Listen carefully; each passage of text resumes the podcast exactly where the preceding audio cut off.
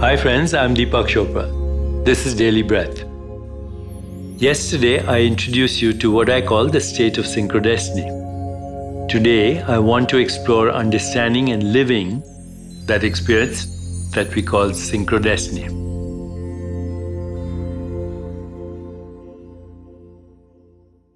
This requires for us to see the web of coincidences in our lives. It requires developing an awareness of coincidences even as they are happening.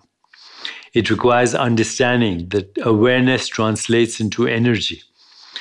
And the more attention we give to coincidences, the more likely they are to appear. It requires that as we do this, we automatically gain greater and greater access to the messages being sent to us about the path and direction of our life. So, therefore, we get meaning or purpose out of understanding the nature of coincidences. It requires for us to become fully aware of the interrelatedness of all things that happen in synchronicity. We consciously shape our destinies into the limitlessly creative expressions that they are meant to be. And by doing so, we live out our most profound dreams, moving closer to enlightenment. This is the miracle of synchrodestiny.